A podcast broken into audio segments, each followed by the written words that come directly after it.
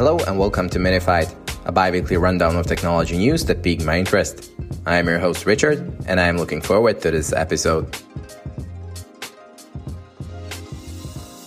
In this episode, we will talk about Bootstrap 5, the new CloudFront functions, and some more quick bits. Stay tuned!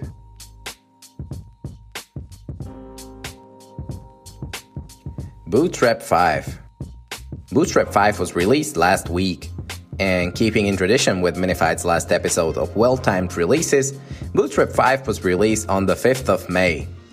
The blog post announcing the release of the fifth version of Bootstrap started off strong with the legendary One More Time by Daft Punk. But more on the technical side, Bootstrap is now officially free of jQuery. Wow, what a bold move!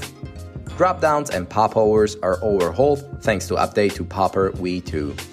We also get a brand new off canvas component, which should give us an easy Bootstrap native way for placing stuff outside of websites and letting them slide back into viewport. They are also dropping support for Internet Explorer 10 and 11 and Microsoft Edge Legacy. Take that, Microsoft! In other news, we get right to left support, brand new forms that include floating labels, new file inputs, and much, much more. For me, Bootstrap was the CSS framework that got me down on a path of building responsive websites, and for that, it will always have a special place in my heart. How we, or rather they, use web components at GitHub. We have talked a little bit about web components in the last episode when we were discussing Lit 2.0, so I thought it'd be interesting to see who is using web components and how do they use them. And I didn't know this before, but GitHub is leveraging web components pretty heavily. When GitHub first launched, it was built with a lot of jQuery. And back in the days, a lot of platforms were doing this. When they eventually migrated away from jQuery, they started to dabble with web components, and sometime later, they rolled out their first few. Fast forward to today, and they actually use a lot of them. They have one for that nice markdown toolbar we all know and love, a generating model one, and a lot more very useful ones. Some of the web components they have authored are open source, and the repository for them can be found in the description below if you'd like to take a look or use them for yourselves. The driving force behind their web components is their Catalyst library that takes inspiration from Google's Lit Element and Stimulus library. It helps them to adhere to their best practices without relying on manual code review when dealing with web components. They also have a set of internal tests that aim to, among other things, prevent developers from introducing deprecated patterns with new code they add. There are some examples of the internal tests in the article, and they're pretty cool. CloudFront functions.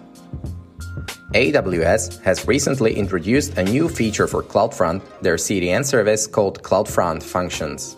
Amazon's hosting service already has a Lambda at Edge, so at first sight it might seem that this might not be needed. However, it's quite different. For starters, it's much more restricted than a Lambda. You can only use JavaScript in this environment, and your CloudFront functions only have 1 millisecond to run. On the other hand, the pricing is much much lower when compared to Lambdas. So, what can you actually do with these functions, you might ask? Now that's a great question. According to Amazon, they are meant to be used for simple HTTP request response manipulations that can be executed by very short lived functions. Specifically, we can use them for cache key manipulations and normalization, for URL rewrites and redirects, for manipulating HTTP headers, or access authorization. In practice, you can, for example, use the URL rewrites to redirect non authenticated users to a login form, or even for A B testing. A wild Mantine appears. Hmm. I'm not sure if the name is derived from that cool Pokemon, but if it is, then it's super effective, if you know what I mean. Mantine provides us with a set of React components and hooks and focuses on accessibility and developer experience. And on behalf of us developers, thank you, Mantine. It also has support for Dark Theme by default in all of its components.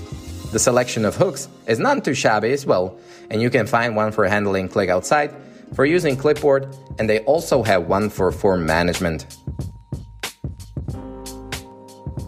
There are a couple more things I wanted to share with you, so stay tuned if you're not bored yet.